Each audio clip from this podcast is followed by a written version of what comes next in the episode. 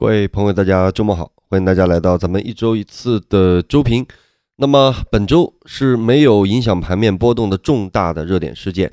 今天咱们除了常规的对市场的解读以外，还会在重点部分解读一下对互联网平台的反垄断，包括回顾一下美国近期对数字经济的反垄断调查的一个情况。本周整个市场运行的主线依然是新能源，主要就是上周的经济工作会议里边。加强对新能源的重视，支线包括了四条，一条是医疗，海外的疫情，我们看到了，尤其是英国的再一次的变异。另外就是前天晚上吧，日本开始可能要全国再次封掉边境，这肯定是发生的一些事情啊。现在海外的疫情可能病毒在不断的变种，呃，所以也是在进一步的那个吧。这两天我们北京这个望京啊。就是说起来这事儿特巧啊，呃，望京这边有一个是，就是前段时间大家说那个什么吃包子嘛，包子店那个嘛，然后呢，另外是有一个啊，说韩亚航空的一个一个一个工作人员吧，然后把宝马的一个工作人员给这个传染上，传染上，然后宝马这个又把奔驰这边 立新航望京，呃。反正就确没确诊还不知道啊，那个反正是作为疑似啊，整个望京、呃顺义还有那几个街区吧，现在这两天是测了二十多万人，目前都是阴性啊，没有太大的问题。这个为什么我知道这事儿呢？因为我们球队有一个宝马总部的一个一个小兄弟啊，那个那个感染那个就是他同事，然后他也测了嘛，测了当然是没事儿。然后也是被隔离啊，所以现在这个多点发散，多点开花。北京这个现在马上要面临春运啊，所以全国疫情还是要再紧张一点吧。然后就是这么个情况。呃，军工，军工是明年的业绩增长是比较确定强化啊。银行，银行是互联网金融受到监管，周期大宗商品涨价，主要就是这么一个主线跟支线的情况。本周五呢，新高是九十二家，比上周五是增加了十八家；新低呢，三百二十六家，比上周五是大幅增加了二百八十二家。我们看到这个市场两极分化特别严重。你现在就是你自己躲在好赛道里，你可能感觉不明显啊。实际上创了历史新低的股票是很多的，再加上昨天我发的政策，就是刑法当中改了对于。信息披露还有欺诈上市的处罚的限额，以前是因为就只能证监会那边处罚嘛，刑法那边也就是那么呃二十万，那是根据以前的情况，现在是就没有上限了啊，没有上限啊，这个有些公司可能之后会直接会被罚破产，可能就是几亿、几十亿啊，百亿也有可能，这个可不好讲，所以。市场也是在加速的出清啊，也有朋友在咱们微博下面讨论评论，就是说，那这种情况呢，会加快的这个商誉的那些洗澡啊，有些它的价值里边包括了很多商誉，商誉呢，现在你以后这个又入刑法了，你如果现在不赶紧洗啊，你 你赶紧不把这个问题出清，以后连这个就就是连出清机会都没有了。啊，因为前两年还卖壳是吧？壳值钱，现在 IPO 又快，注册制下面你壳就没那么值钱了，没那么值钱了，你又想维持你那个市值啊，你把很多啊商誉就顶在里边，把很多呃造假的部分就顶在里边。那现在越来越要出清啊，以后又罚的越来越重，那这会直接会导致很多小股票的继续的出清啊。那么反过来，另外一头就肯定会有利于真正的好公司。对吧？因为资金会更集中嘛，啊，整个资金是没有减少的。咱们不说有多少公募的增量吧，你这个至少存量资金是存在的，存在的那就从小票当中去腾挪换鸟，小票当中只能优选精选，那没有业绩的，呃，欺假这个信息披露的，这肯定是为了呃未来风险是越来越大，就是这么一个情况。那么我现在增加了一个数据，我在微博上放过一次，大家对这个数据比较感兴趣，就是。呃，整个 A 股的涨跌幅的统计的情况，呃，以便于咱们更好的去透视市场的风格有没有分化啊。本周全 A 的涨幅啊，中位数是负的二点七二，就是你不能光看指数啊，对，你看指数，就什么叫中位数啊，对吧？就是最大的这个中间的这个数啊，就这个最大的中间的这个平均的数。你看上证指数叫做涨，本周叫做什么呀？叫做正的零点零五，哎，还打平了，对吧？这个深综指呢是零点五，但是你实际上你看这个中位数是多少呢？中位数是负的二点七二，平均数是负的一点五八，沪深三百是零点八四，上涨零点八四，前面两个是跌的，所以整个成分指数明显强于个股，个股的中位数跟平均数之差创了本月的新高，也就是说尾部啊，在后面的个股的跌幅是非常大的，啊，这整个的数据是来源于通达信啊，也是没有剔除新股以及 ST 个股。所以大家能够了解这样的数据，能够了解市场一个比较真实的这么一个情况。所以有时候看公司、看股票、看市场的时候，一定要综合的来看啊。所以这是整个的市场的一个运行情况。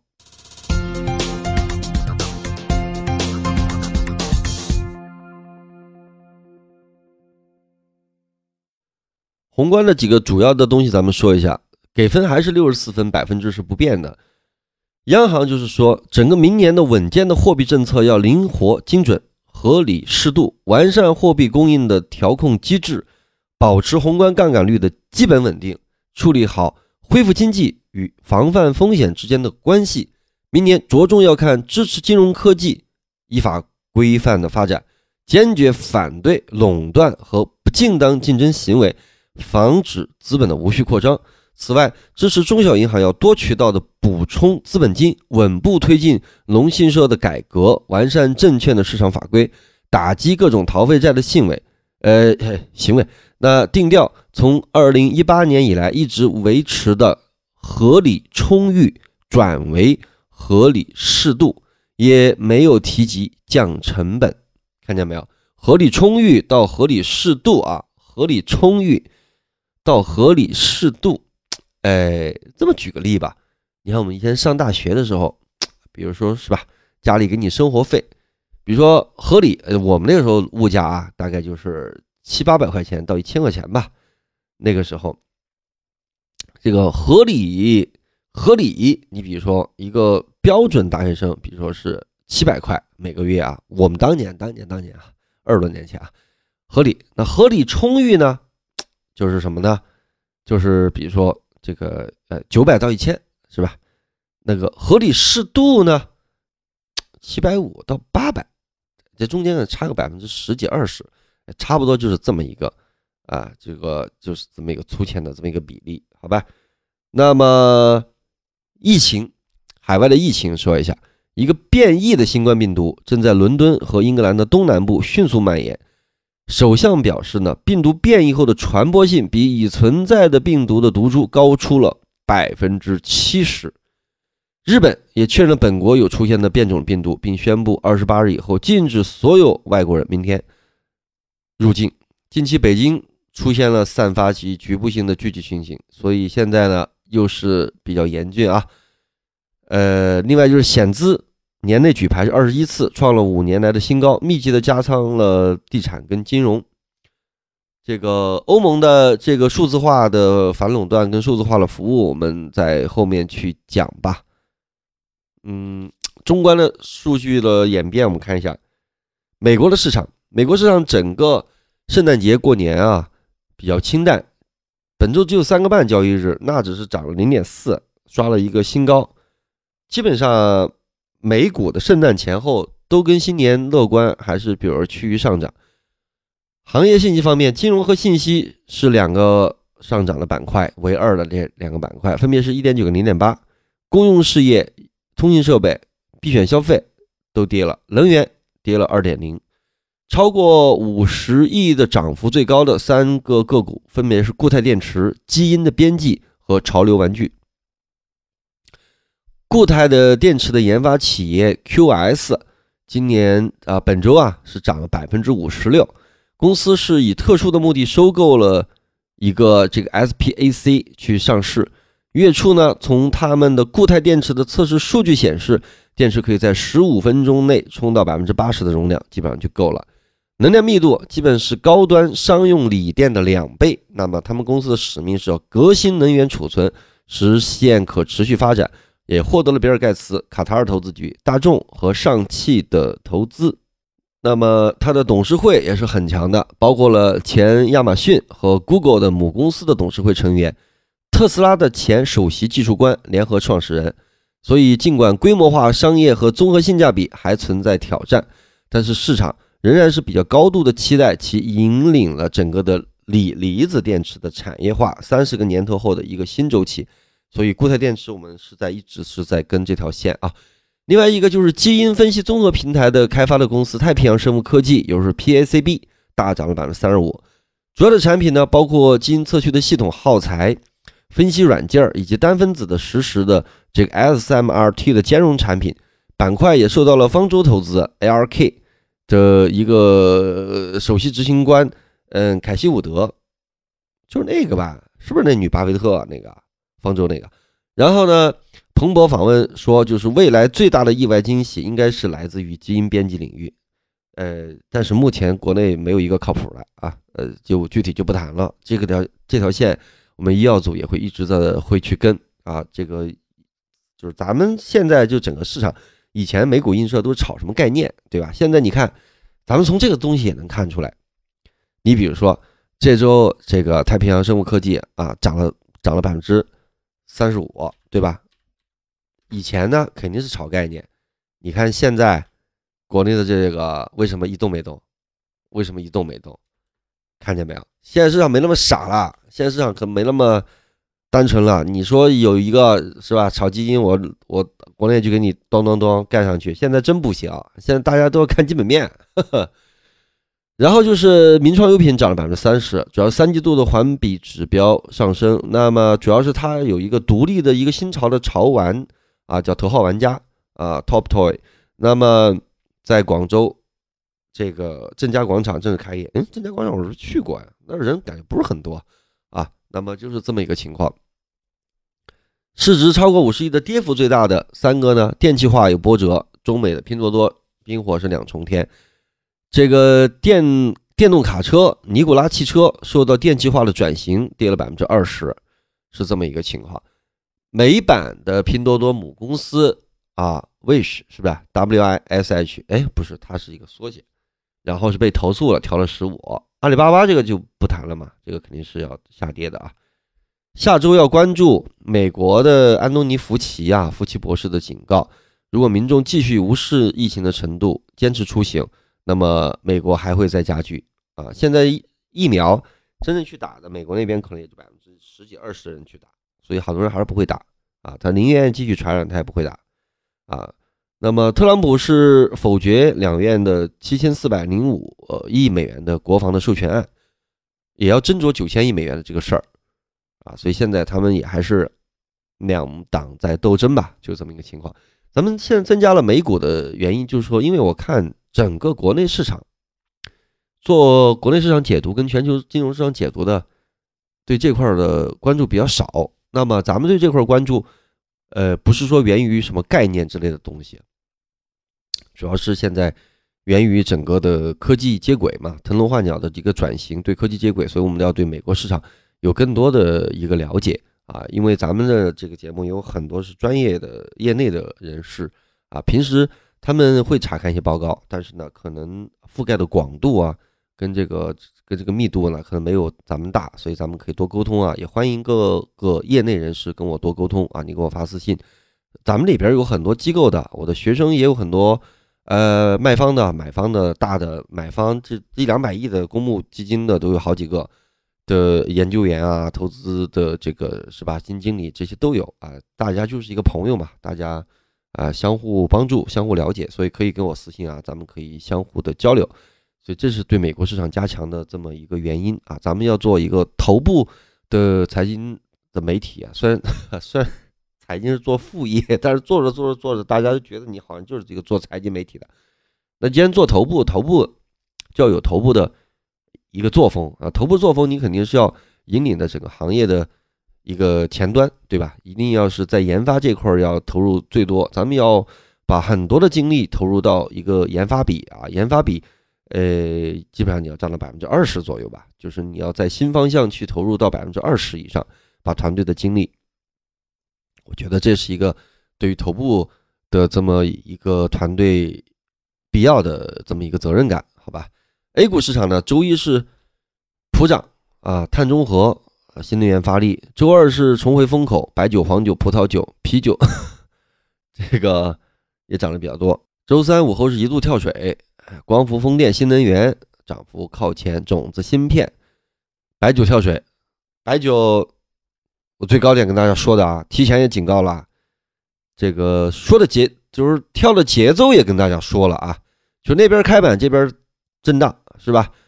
幅度也跟大家说了是吧？百分之二十五左右啊，然后就是一个区间的盘整，盘整过后怎么走不好讲，几个结论跟大家说了，首先最好的白酒你就不要指望它跌多少了。啊，每次跌百分之十五二十，你赶紧就买去吧。你哎，没有投资建议啊，我我就这么一说，咱们这说了好几年了吧，是吧？这个东西啊，反正我们是一直肯定是有啊，这种东西从来就是跌了就买买啊。这个东西保通胀，它的最贵的白酒这个东西它就不是酒了，已经就这么跟你说吧，最贵的白酒，它只要全球货币不倒，它就有通胀呃的属性。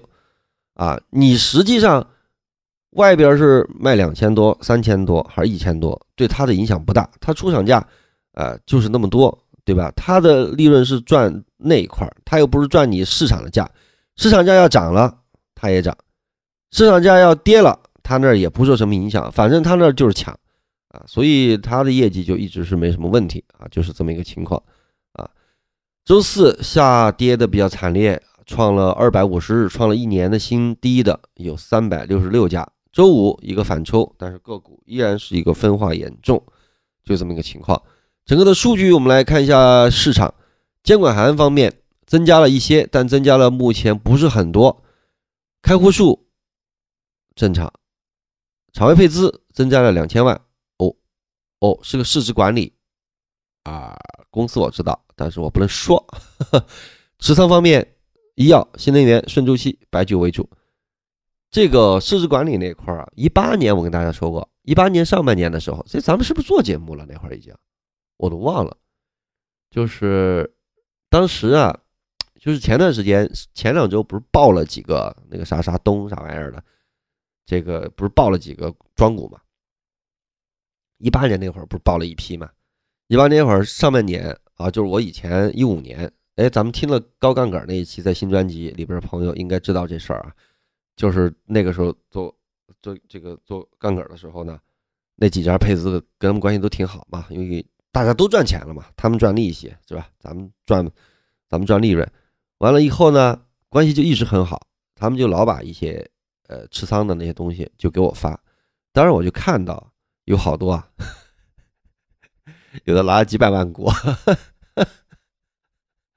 还有的快到千万股，然后呢，拿了很多，那票又小。他们呢，他们做市值管理的，好多对市场判断的，他能力没那么好。我当时就跟他们说，我说下半年这可能要出问题。我说因为啊，这个市场一出问题，他们根本出不去。因为你想啊，他日成交额才几百万，他手里拿了好几个亿，然后还有的快拿了十个亿的货。他不可能出得去，怎么出都出不去。其实他那会儿就是一八年那会儿，因为呃贸易战的时候没有大规模下跌的时候，他那个成交量就已经出不去了。因为当时市场就已经在开始变化了，就是我们说的那种情况，就已经向呃供给侧已经向头部集中了。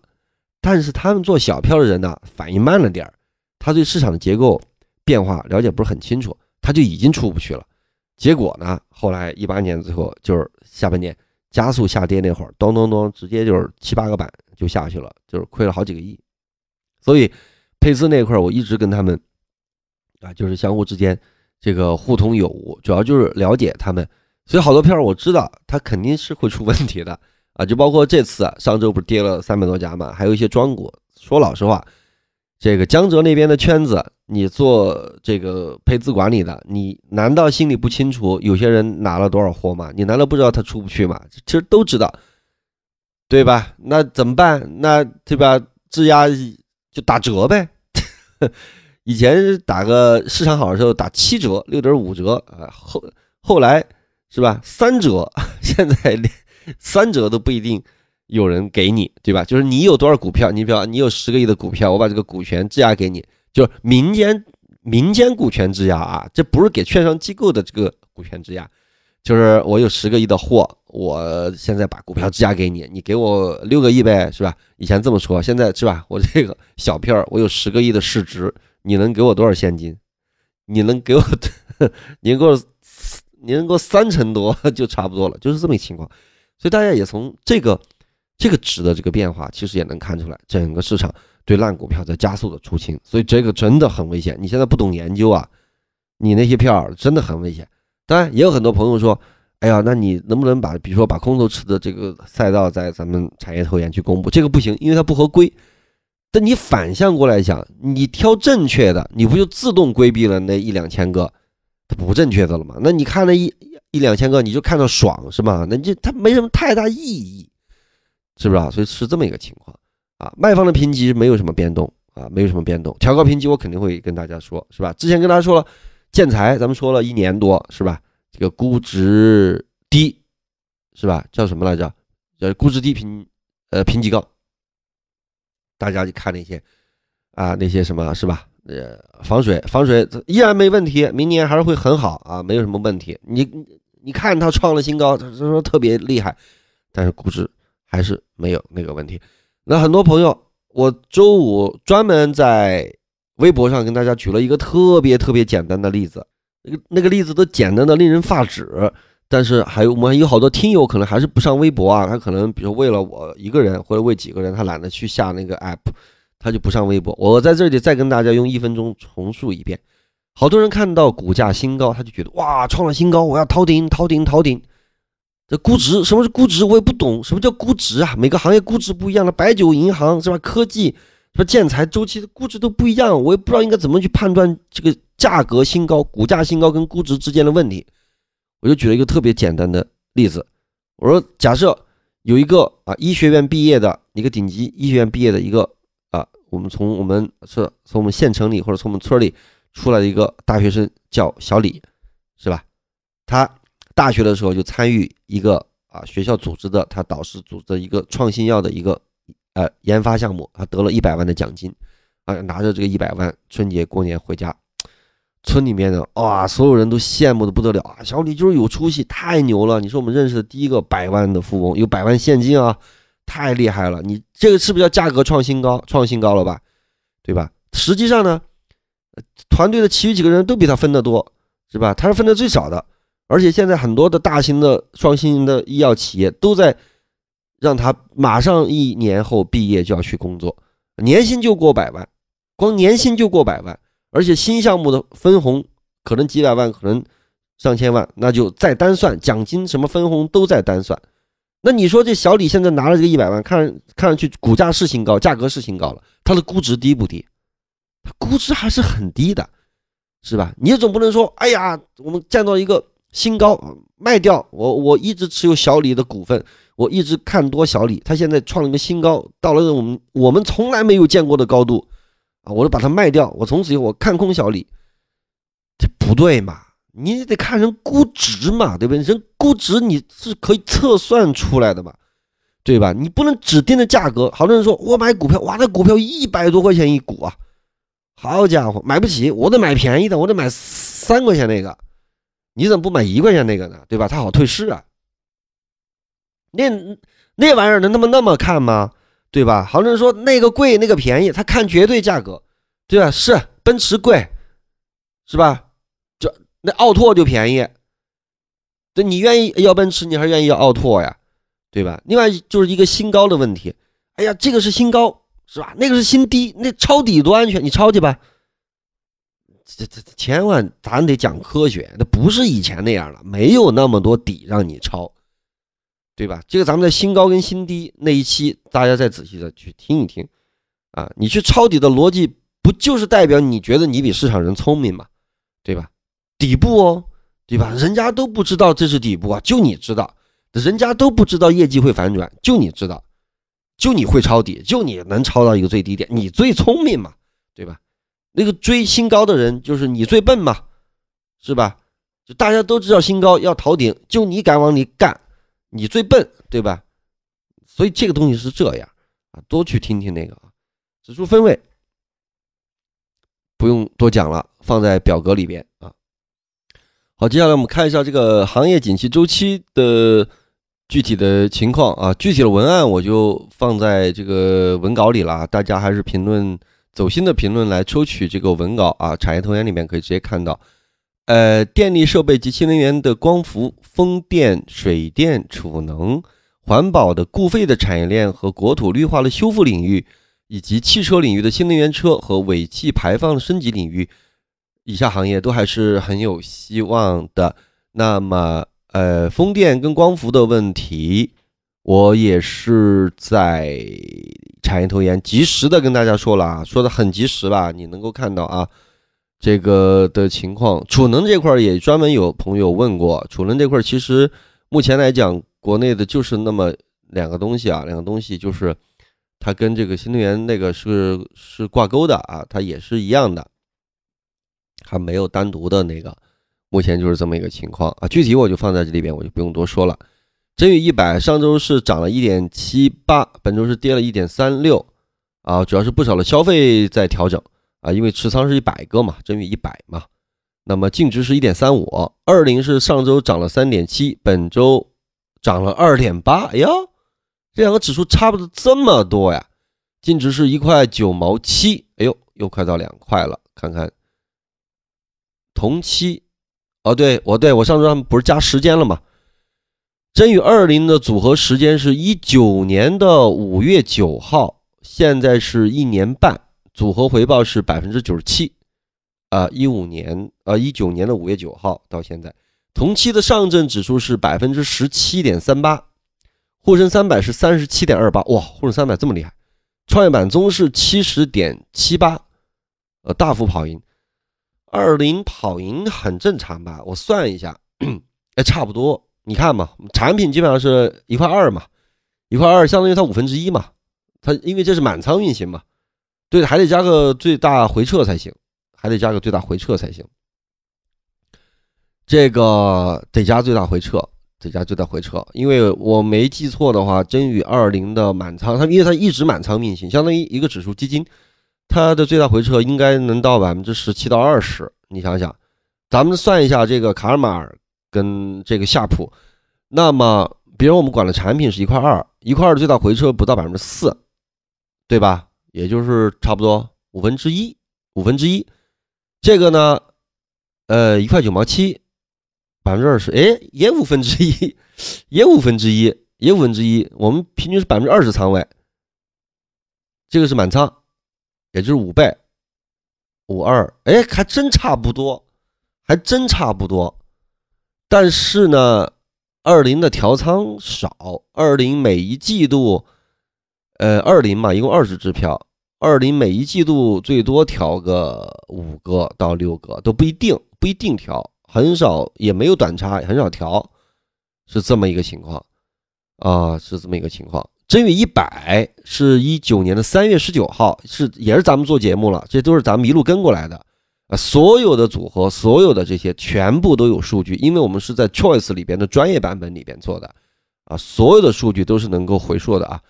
然后的回报是三十五点三，呃，三十五点五四，同期是上证是九点六九，沪深三百是三十点九，创业板综是四十九点九二，所以没有跑赢创业板综，是比上证指数是多了二十多个百分点，就这么一个情况啊。正月二零，今年。公募基金是不是农行那哥们儿啊？那小伙子三十多岁，三十二。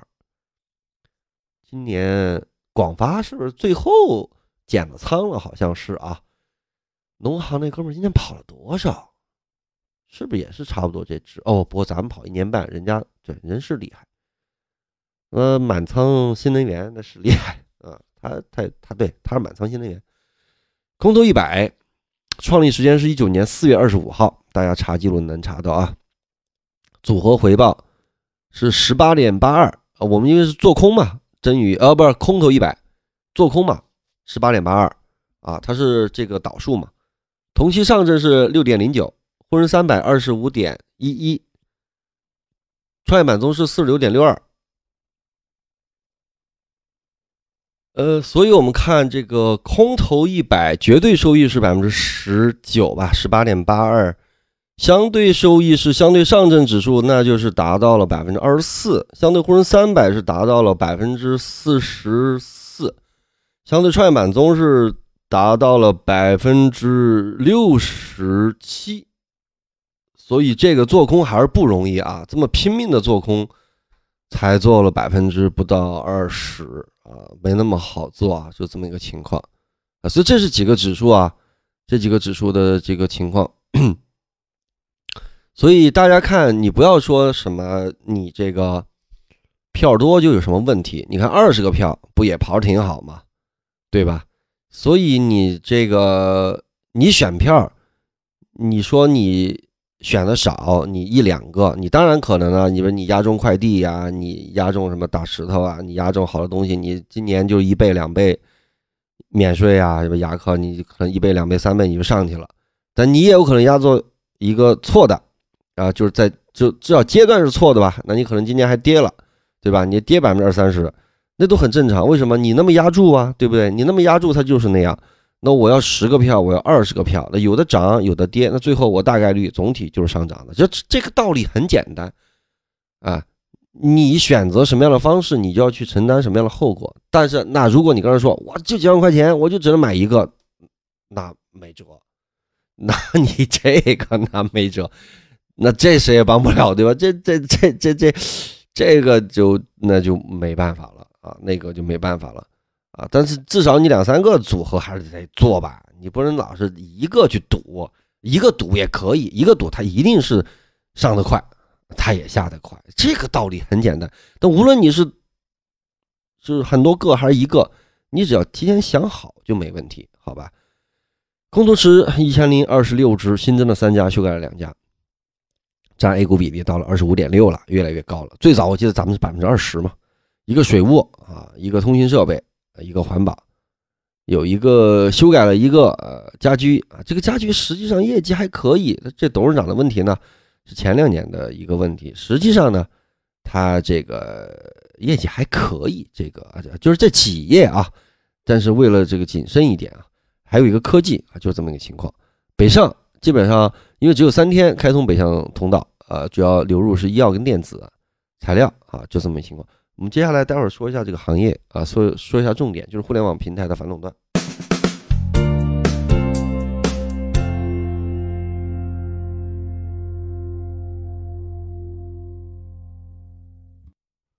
咱们今天的重点部分来说一下这个互联网平台反垄断的一个最新的情况跟解读啊。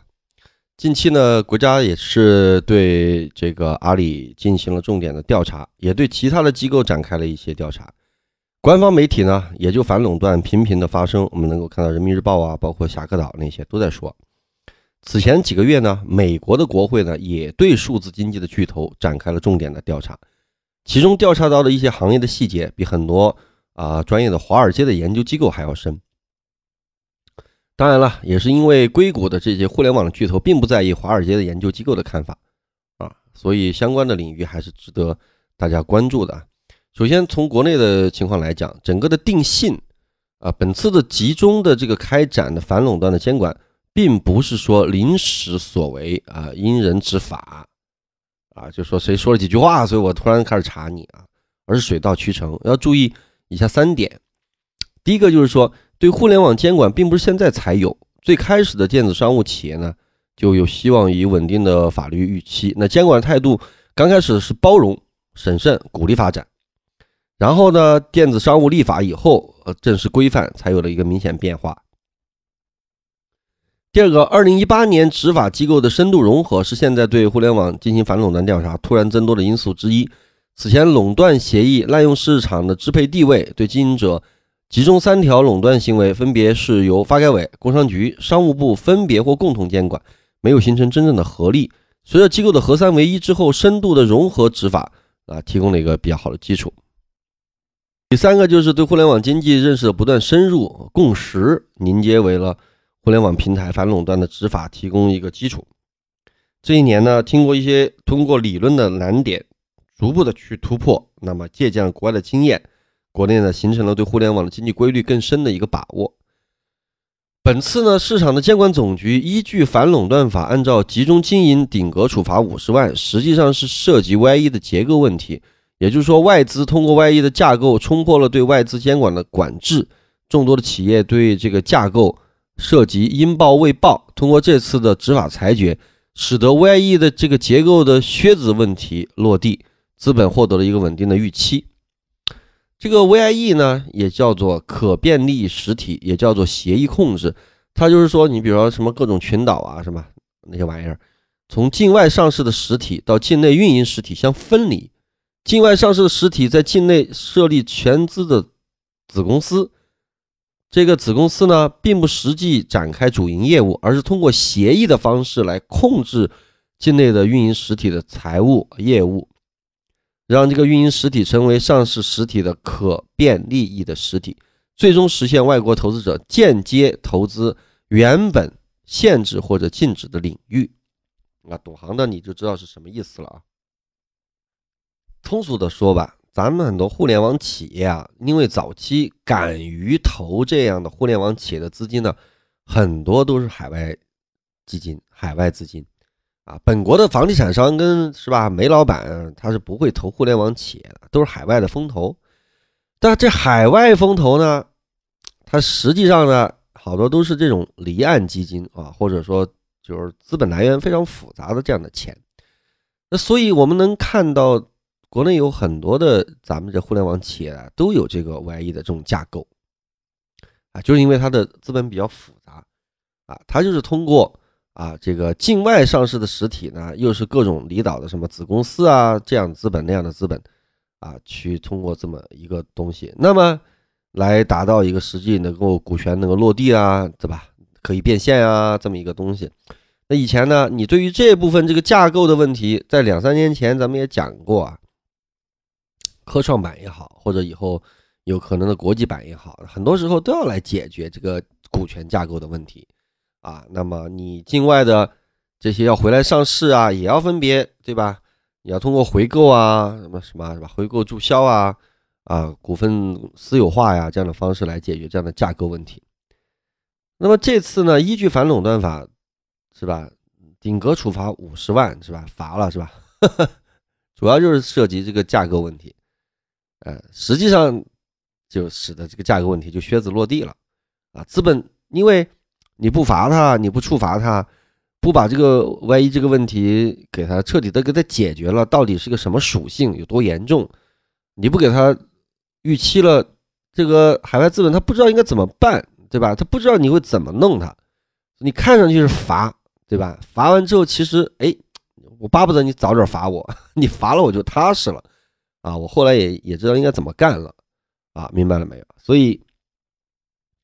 集中展开反垄断的态度立场是很明确的，官媒呢也表示了，体检是为了治病，治病是为了健康，健康了才能跑得远，做得更好，啊，所以应当对适度的监管保持乐观的态度。决策层呢也是本着规范发展的原则，不会一味的打压，重要的案件的处理都会全面征求各个专家委员会啊各方的意见，不宜过于的极端，啊，特殊的时期下呢，中国对于反垄断领域有这种集中的制度优势。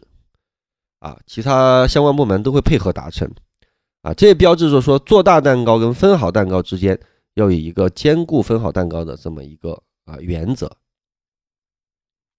所以就是这么一个情况。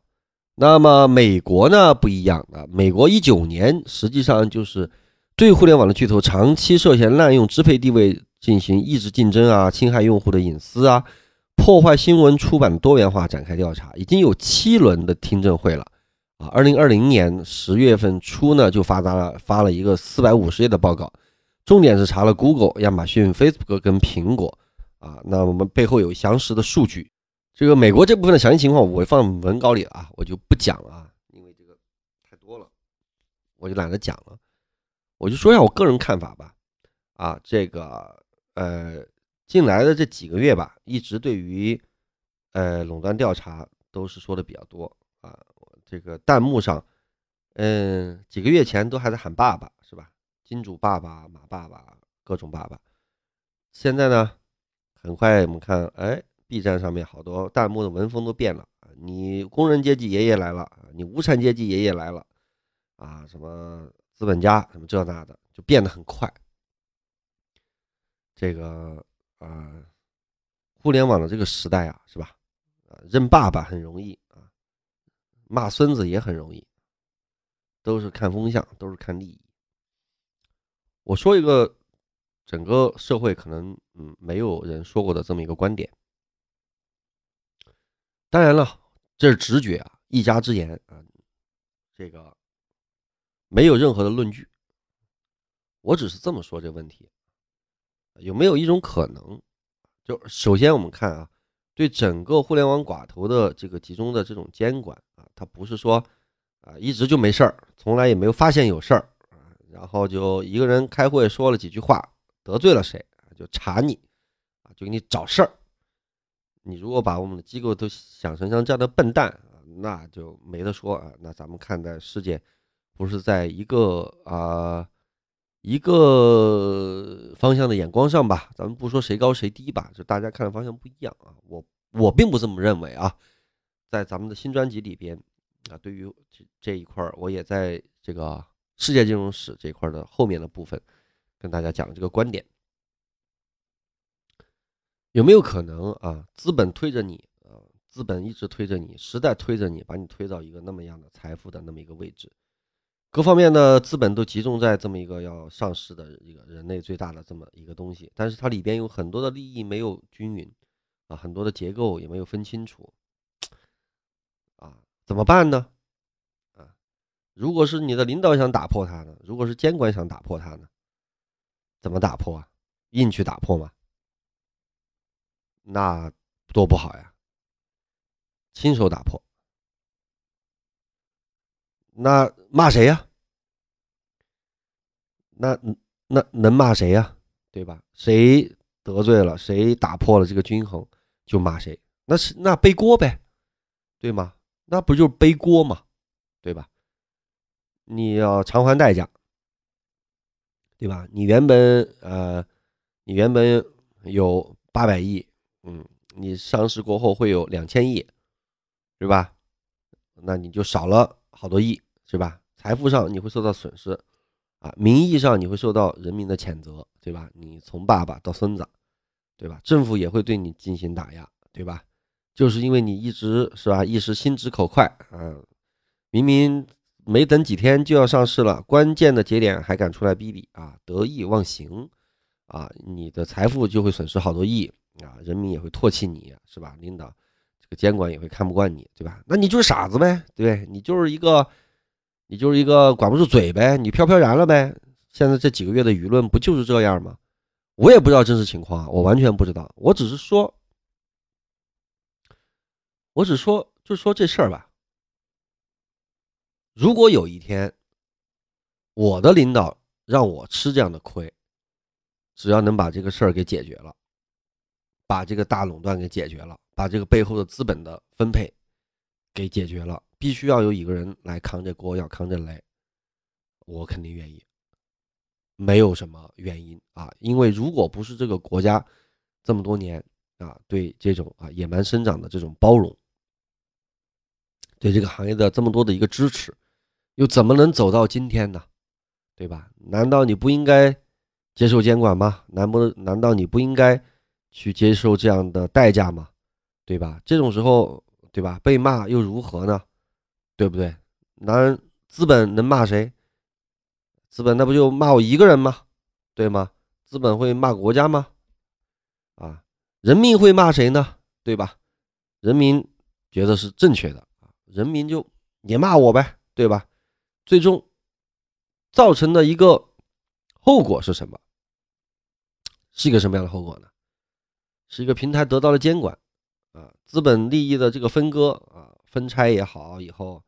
怎么也好啊，有一个更合适的一个处理啊，甭管历史是不是这样啊，我就说啊，我也不是说一定情况就是这样，我只是说从我做人的直觉来猜，我不认为到了这一步有多少人还在乎自己是八百亿还是两千亿？我觉得财富到了一定程度，像我们这种穷人啊，都能想到这一点的话，我不认为那个好多人就指着说我一定要超过世界首富。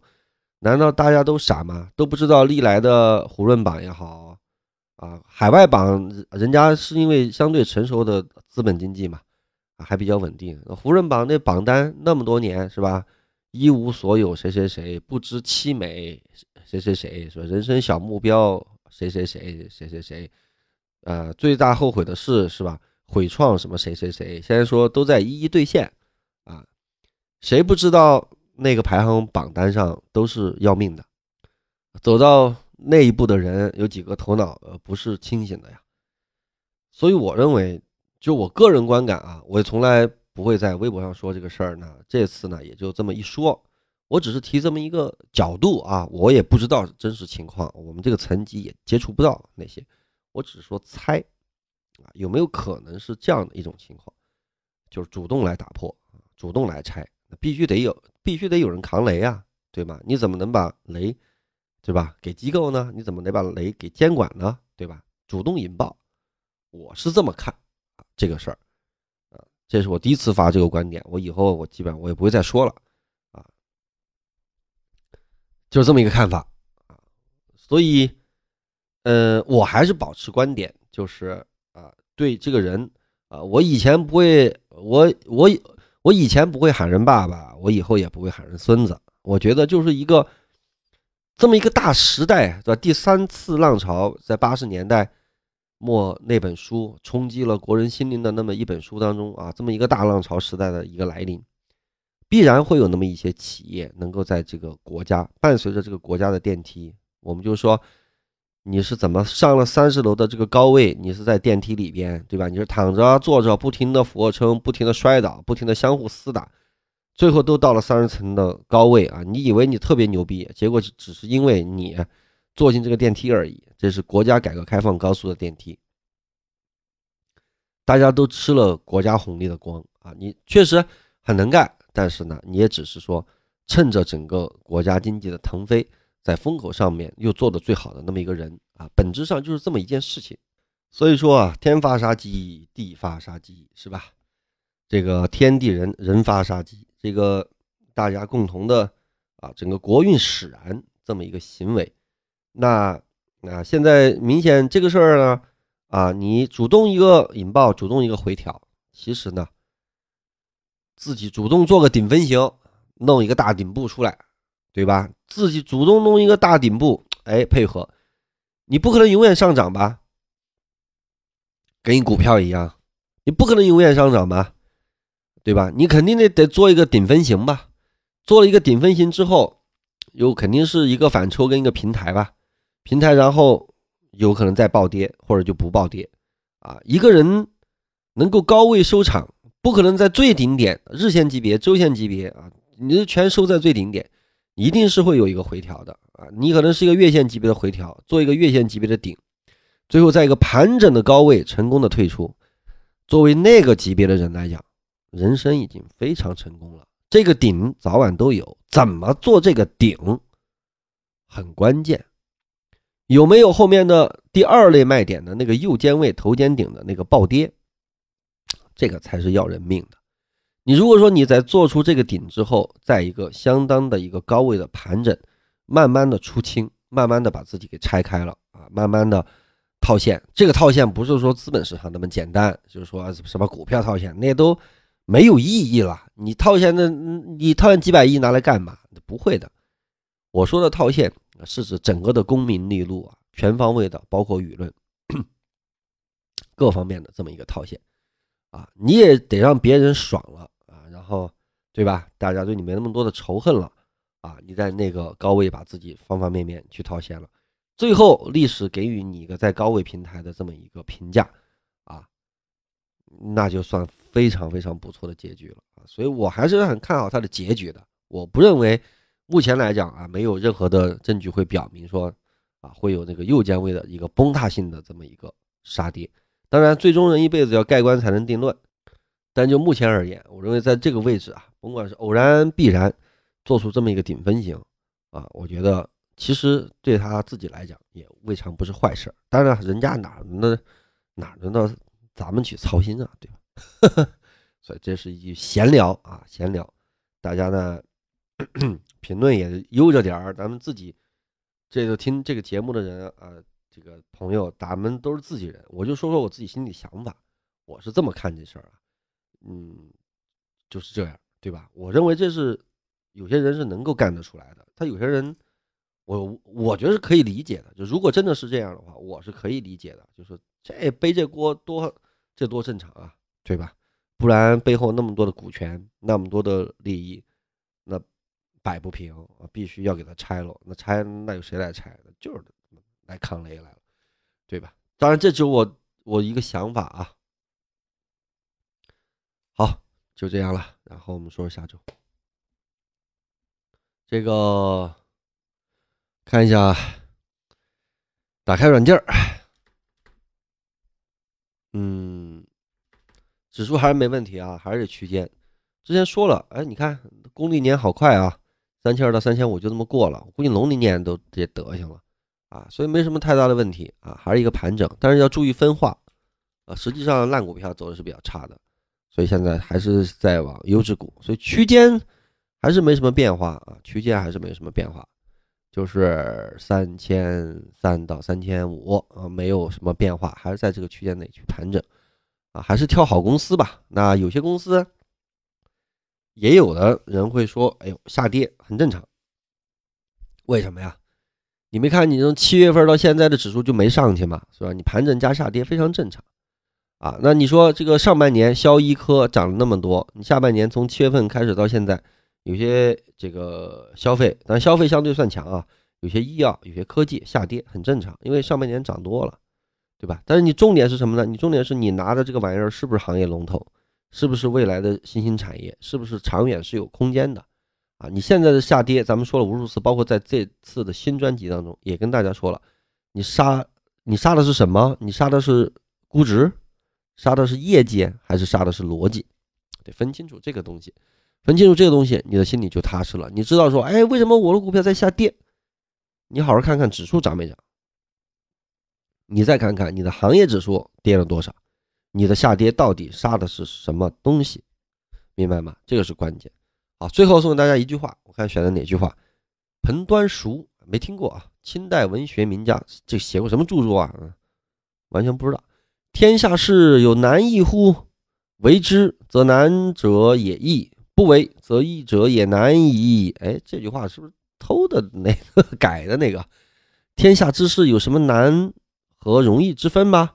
你去干，那么难的事儿也会变得容易；你不干，简单的事儿也会变得很难。就这意思。天下之事有难易乎？为之则难者也易，不为则易者也难矣。彭端熟，我理体会这句话之所以会选在这里，就是说。现在这个市场，市场有难易乎吗？只要你肯研究，找到好股票，则难者也很简单。如果你不研究，胡他妈买，然后呢，现在是易者也难以胡买，看上去很容易的事情也很难啊。股票是强烈的分化，好股票、烂股票在强烈的分化，应该是出于这么一个目的，选了这么一句话。好，本周就这样。